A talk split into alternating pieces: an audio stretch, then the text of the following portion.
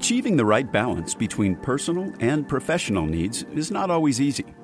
It's important to acknowledge your needs and give yourself space to learn from failure. Charles Darwin says that it is not the strongest of species that survive, but those that are most adaptable to change. And this is about change. This is about evolving. This is about becoming new and better people. That's Brooke M. Buckley, MD, FACS. Dr. Buckley is Vice President and Chief Medical Officer at Meritus Health.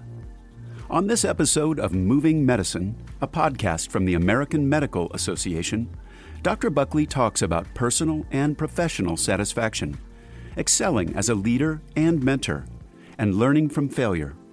I'm your host, Todd Unger, Chief Experience Officer at the American Medical Association. This episode of Moving Medicine is one of three parts on physician well being. The speech was presented at the 2018 AMA interim meeting. Here's Dr. Buckley. This is just kind of the perspective of a full time, you know, surgeon, working mom, trying to figure out how to make it all work. So, um, I'm just going to talk briefly about being unwell, finding happiness, and solutions for self and profession. So, in the form of a soap note, uh, the glory days of medicine are gone. The objective, it's their fault. You can insert your favorite they there regulators, the CEO, you know, the dark side, my mom, I don't know. It's their fault. Um, the assessment is that I'm not to meditate. Yoga ain't to fix it.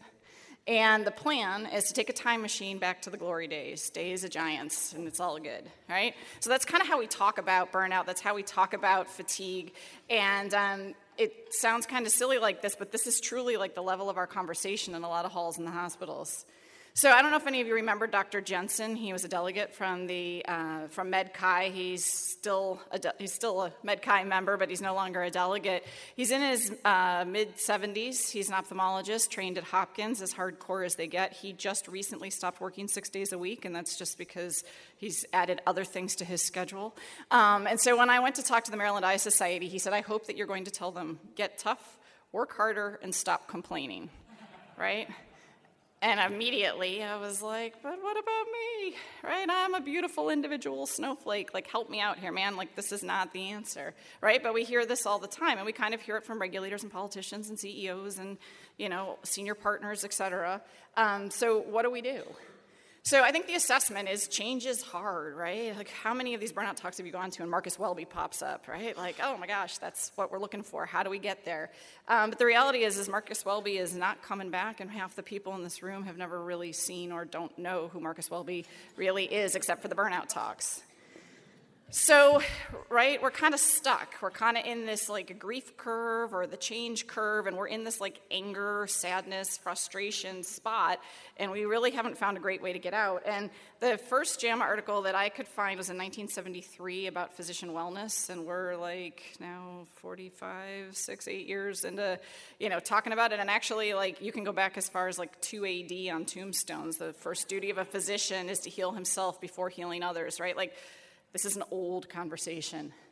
Um, so, my new CEO, because uh, I just changed jobs and more about that later, says that in times of seismic change, not everybody makes the journey. I couldn't find a good polar bear picture here, but like it brings a lot to mind, right? Like the truth is, we aren't all going to make this change. And that's a big deal for medicine because the talent and the skill set that is needed to transition us from Marcus Welby to the future of medicine is enormous, and we're not all getting it in training. Not because the 80 hours, that's an old song too, and we got to get over that, but because pathology is changing, the way we present is changing, society is changing, and so what we're seeing is happening faster and sicker in a regular basis, and we've got to figure out how to catch up, and not all of us are going to make it. So the deal is everybody in this room, we got to get there, so this is how we got to do it. So I joined the dark side six weeks ago. I'm a CMO now. Um, I've always been a practicing physician, but I realized that my skill set is getting bigger than the bedside. And if we don't have doctors in the C suite translating the practice of medicine, keeping the heart of medicine alive, our practice and our profession will die. So I fully resist the dark side, and I think that we can run businesses like we should and not like we could. This is not naivety and youthful optimism. Um, going into the C suite. This is just dogged hard work that you need a surgeon, you need a physician, you need anybody who's willing to be a champion for doctors to get up there and tell them the way it is in a thoughtful, metered way so that we can make real changes and, and, make things happen. And the final thing is that I have failed a lot, and that is part of the story. So, Origins, Dan Brown, right? The difference between humans and computers is that humans fail repeatedly with no loss of enthusiasm. So, like, get over it. We all fail. Keep going. So, we know that burnout is a pathological response to stress in the workplace. So, burnout is about work. We've already heard a lot about that, and we know that 50% of us are in that train. And I would say that even if you don't feel burnt out, even if you've found all the answers, the people around you, right, or docs, right, the absence of the lesion does not mean the pathology isn't there. It doesn't mean it's not coming. It doesn't mean it's not obvious to everybody else. Just because it's like not on the x ray yet, it's there. Okay, we need to deal with it. So, Oliver Wendell Holmes says that I would not give a fig, and we can update the fig. But anyway, for, for simplicity on this side of complexity, but on the far side of complexity, I would give my life for simplicity. Right? What the heck does that mean? I, I read this the first time getting a manicure, and I was like, what the? I'm just, this is why you're not supposed to read tough stuff. But anyway, as I read it, this came to mind that on the near side of complexity, things like love, like friendship, like joy, right? These things, diversity, they're terms that we use, we kick words around a lot, and we use them in completely different contexts depending on who we're with, how we're using them, what the sentence is, what the context is. But there are times where we expect those words to all mean the exact same thing. And so 50 years later into love, that word has a totally different context. So, how do you take the Dr. Jensen rule and get it on the far side of complexity? So, things that we know when you graduate from med school, you're as happy as anybody else. You're empathetic, you're joyful, you're loving life, you're healthy physiologically. And by the time we get done with you one year in, even in the 80 hours, you are less empathetic, less joyful, less healthy, more depressed than your peer cohort. So it takes us exactly 365 days to ruin you right? That's a pretty big, like, that's, that's a big deal. So when we were teaching, I did the AC, the well-being curriculum for the residents for the general surgery at Anne Arundel Medical Center. And it just kind of smacked me in the face one day where I was like, wow, all you like dreamers, you snowflakes, like, what about my vacation? What about my time off? Like, what about, like, I'm tired and my family and like mom, and we have a family reunion the second week of July. And I was like, wow, my job here is to either break you and turn you into me or make you go away. Right? That is not really what we want for doctors, but that is exactly what we do in training is we take beautiful, wonderful, perfect human beings and turn them into the drones that are physicians on the other side. And if you don't conform to that mold, we give you all sorts of trouble, like, well, you're just a millennial, or you just trained in the 80 hour work week, or you didn't do fellowship, or maybe you just work in a rural town and you're not cool like me at the big house. Right? So we cultivate this survival attitude, right? I can do anything for 30 days. I can do anything for a year, a decade. If I could just get to my retirement, it's all going to be okay. This is a very passive attitude, and we are men of action. We are women of action. We are people of action. And we create isolation. Tait Shanafelt talks about this a lot the isolation, the non humanness, the being alone. And we know that 400 of us are killing ourselves every year. So the easiest way to rebuild the physician workforce is to not kill ourselves, is to not retire early, is to not jump off into administration, right? Is to figure out how to build high functioning teams so that we can get back to the bedside and do what we know how to do. So we know the consequences. We already talked through that. P. Bradley Hall, the past president of the Federation of Physician Health Programs. And if you don't know the PHP, it's something to get familiar with. It's a non reportable place where you can go and get help and get evaluation. It's private um, and it will help you stay in practice. That's its goal. But he says we don't handle being human very well. Nobody's asking us to save everyone. They're asking us to take care of our corner of the earth as best as we can as imperfect humans. And all of us have been in the place where you're like, if I could have just studied harder, worked harder, I wouldn't have lost that person. And that's an unreasonable expectation of self. So, do you know how you replace your pennies, right? You can't take more pennies out if you're giving them all away and you're not putting them back in. I think the key is an active awareness of self. It's knowing how you replace your pennies, right? So, on a day where the last patient comes in at four o'clock instead of three o'clock and you've got a plane, because it's always when there's a plane to catch that the patients come in late and it's always a mess. Um, but do you know how you recover quickly so that you're not yelling at the office staff and you're not grumpy with the patient and missing the diagnosis? Do you know how you do this slowly over time? And really, truly importantly, is do you know how you do it when your jar is empty? Right? When you are at the absolute end of your rope, how do you recover? What goes through your brain? What are you worrying about? Are you worrying about your family? Are you worrying about your town? Are you worrying about, you know, people back home in another country? Like, who are you worrying about? And how do you react? Are you angry? Are you sad? And what shiny objects, right? The movie Up, like squirrels.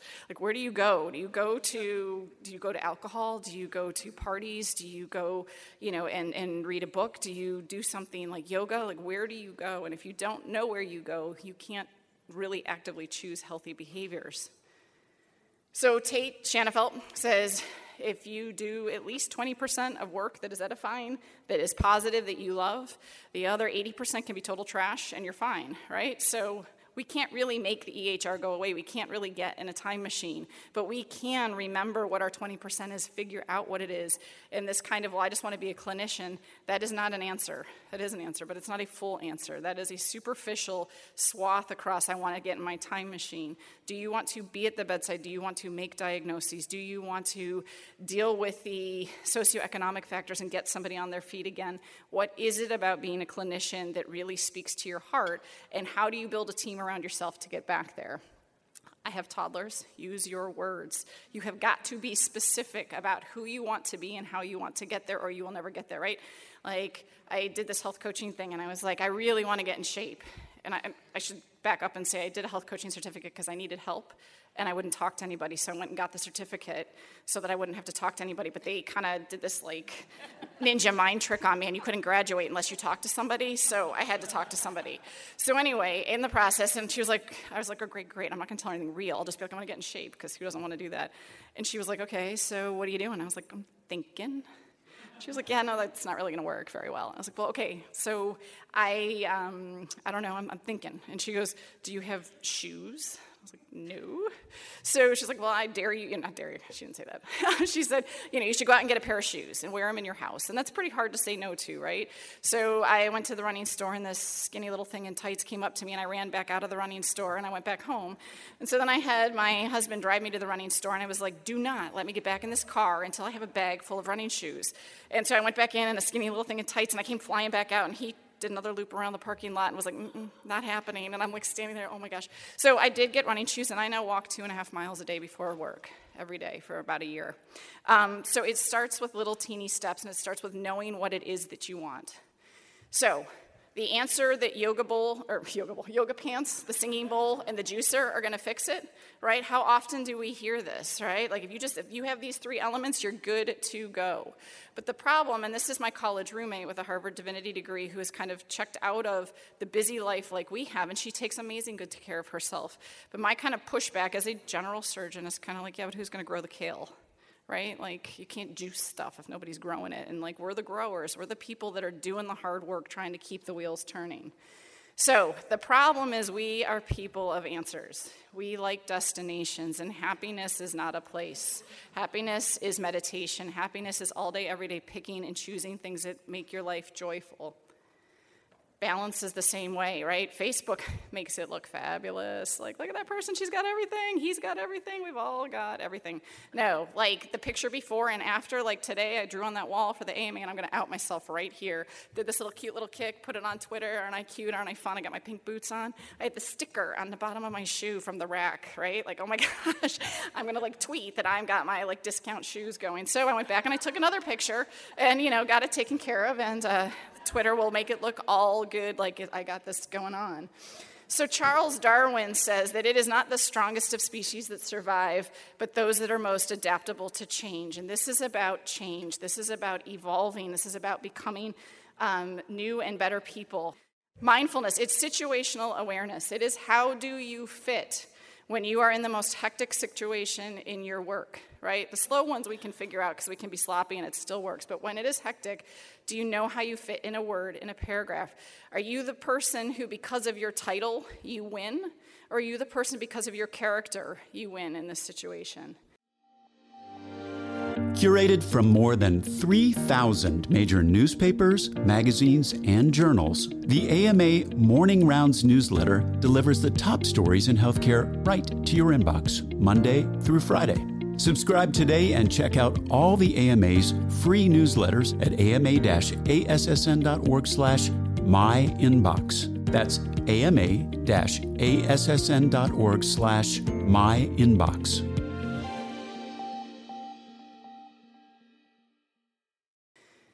This guy, these guys, are these leaders, right? Are these people that you want to be, that you want to show up as?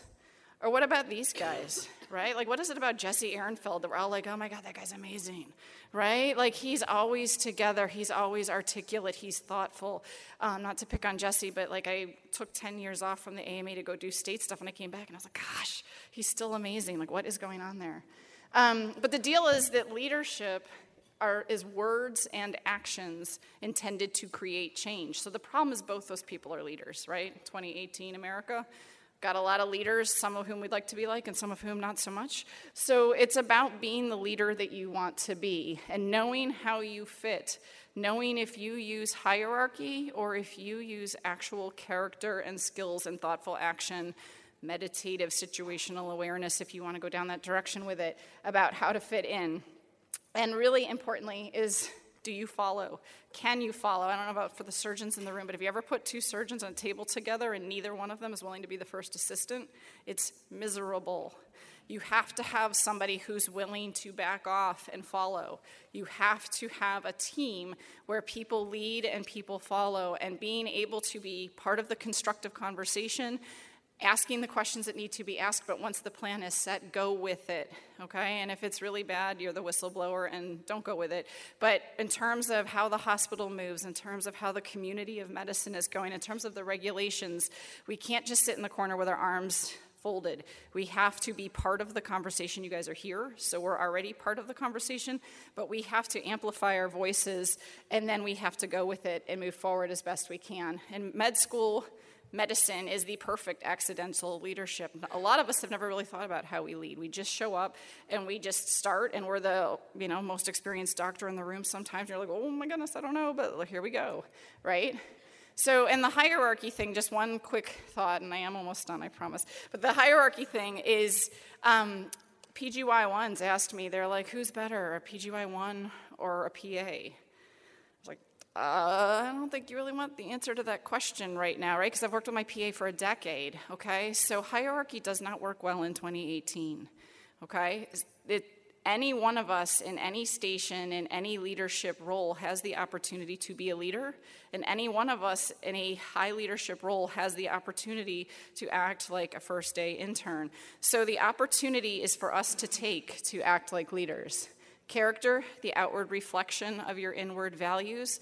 Knowing who you are on the inside is the way to reflect positively in the way that you want on the outside. So it's really truly a choice. Who do you want to be?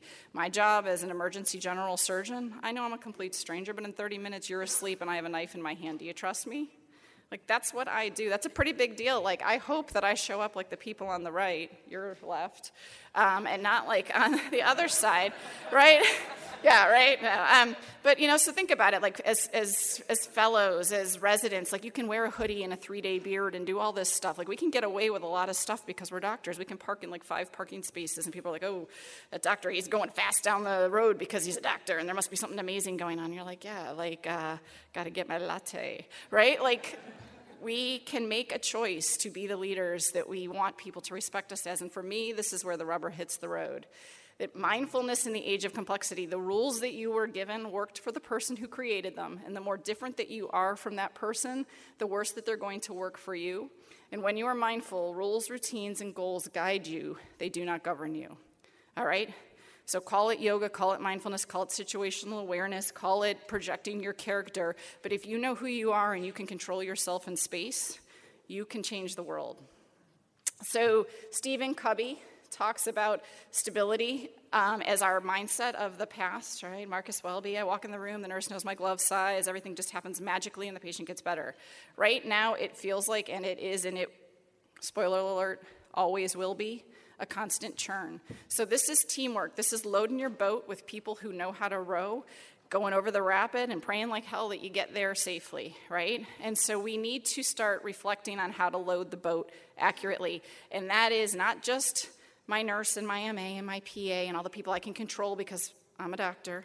but it's all the people that I can't control, like the administration, like the politicians, the people around us that make these huge decisions that affect our lives every day. So, in terms of diversity, right? Who are you? Who do you bring to the table? And what I want to say is that diversity is not an endpoint either. All day, every day, we bring a different person to every situation. Sometimes I'm the strung out mother of three little boys that are calling people names at school. Sometimes I'm an adult daughter and my mom's driving me crazy.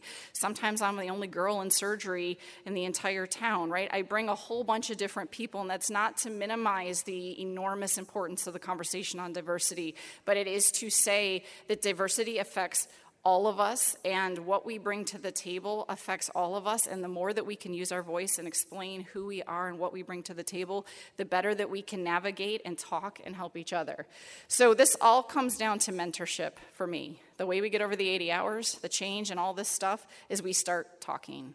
We know who we are and we share our stories. So I was asked to go back and talk about being a woman in medicine, and I was like, I don't know, I got nothing to say. Like, what? I got ovaries good, game over, can I go? Um, and this person made me talk about this for a really long time. And what I realized, and this is a little bit ugly in talking about failures, but he paired me up with this woman who was like 20 years older than me, worked part time, had a couple of grown up daughters. You know, her husband uh, was the breadwinner. And my inner monologue was like, well, if I got to stay home, if I had a breadwinner husband, if I got to have beautiful daughters instead of crazy, wild little boys, you know, if I got to do all of these things, you know, maybe I'd be as cool as you are. And I was like, oh my gosh. All right, stop. First of all, ugly, super ugly. But second of all, like, if I'm not sharing my story about how to be the breadwinner, mom of three, associate chair of surgery, I may not be your cup of tea. But somebody in this room needs to hear that story. So when my intern pages me and is like, my four week old baby's at home, and why on earth am I here on call? I can text her back and I can say, because you're writing a path for the future of medicine and you're doing something that I never had the luxury to do. And when we have two and three times the infertility rate of non physicians, the opportunities to change the world are huge. Tools for self and profession. Number one, you've got limited personal resources, so take care of them. Um, be aware, name it, use your words, know your values. Um, character exercise, right? What was your intention? What actually happened? What does it say about you? Fourth grader pulls a chair out from a friend, right? I wanted to be funny, but he's crying. What's it say about you? So we get to choose what we want it to say about us. We don't get to choose what other people say. I would say also that as we're judging what other people's intentions are, it's not totally fair, right? So this goes a lot of different ways, but recognizing that just because I thought it was funny doesn't mean somebody else does, and that wanting other people to see you as a leader means doing things that look like a leader is probably helpful in that path. This is a lot like the Toyota Kata, and I don't know all of you like lean. I hate lean, but it's interesting because the Kata part of lean, this building a cadence, is what did you want to have happen? What was your step? What happened? What are you going to change, right? It sounds a lot like the character exercise. So the point is that uh, creating a Oops, sorry. Creating a process is a way of thinking. Simple steps can sort of get your brain in the rhythm so that you're walking two and a half miles a day before you go to work. Get your brain in the rhythm of constant daily adjustments. Next, rank order. So it's a decision process, right? Determine your values and order them. Put it in a way that you can be accountable. Choose friends, choose structure that can help you be accountable to who you want to be. Pick something on your calendar and take it off. You don't have to go all the places that you think you have to go. Take something off, whether that's an hour with Facebook or the, you know, next whatever meeting in the hospital at 5 p.m. Spend time doing something that is edifying and helps you. Um, Self care, mutual respect, reflection, support, these are not optional things. These are human things, they need to happen. Uh, Tom Morris is a philosopher, and he said that looking out the window is the weapon of the philosophers, right? Time to reflect. So I ask you in the shower, driving to work, have you ever had an amazing thought? Let your mind wander. It's part of your future. And then finally, the moon moonshots and the roof shots. This is the shoes story. Take little teeny tiny steps that you can't say no to because eventually it's going to be some gigantic step and we're going to cure cancer and fail quickly. Allow yourself to fail in public. On failure, every single one of these stories, everything in the bio has a flip side. It has a negative story that I can tell myself about how I couldn't afford the last semester in college, about how when I ran for RFS governing council the second time, Um, David Rossman, who wasn't even a resident at the time, got up there and gave the most inspiring election speech ever, and he beat my pants off trying to get onto the governing council. And so I had to go into AMPAC as my next because I was like, well, I got to get funded. I got to find something, right? And so I've had an amazing run with AMPAC, but because I got beaten, because I failed big time and publicly in front of other people. Um, so just be aware that everything that looks fabulous has a side that you can tell yourself a story that's not as pretty. Happiness is a communicable disease. Spread happiness. The 5 and 10 is just 10 feet away. Look up. 5 feet away, smile. It's amazing if you walk down the hall like this and you're just like click, click, click, click, click versus smiling. Hey, how you doing? Hi. It's a totally different feel. You can do small things that turn into big things. Read, read, read, read, read, read. All the time, read. It's all relevant. Tait Shanafelt the executive leadership, physician well-being. It's a way to organize yourself that was already kind of alluded to and talked to, steps forward. And balance is about an active daily process to be or not to be. Balance, right? Wally, like the people like, oh my gosh, have you ever sat on the couch and like your drink was too far away and you're mad at the couch because your drink is too far away, right? Like we have got to be part of our own life because being is joy. That's how we get there, is being active in this role. We are here by choice. The most important thing is if you're ever on the side of the bridge, this is a choice. You can change directions, you can go another way. Make sure you take a choice. Take the choices in the ways that make you happy and are edifying. And on the other side of complexity, I think that Dr. Jensen is right. The answer is to get tough, work harder, and stop complaining because this is our moment. This is our moment to take back the future of medicine. Thank you.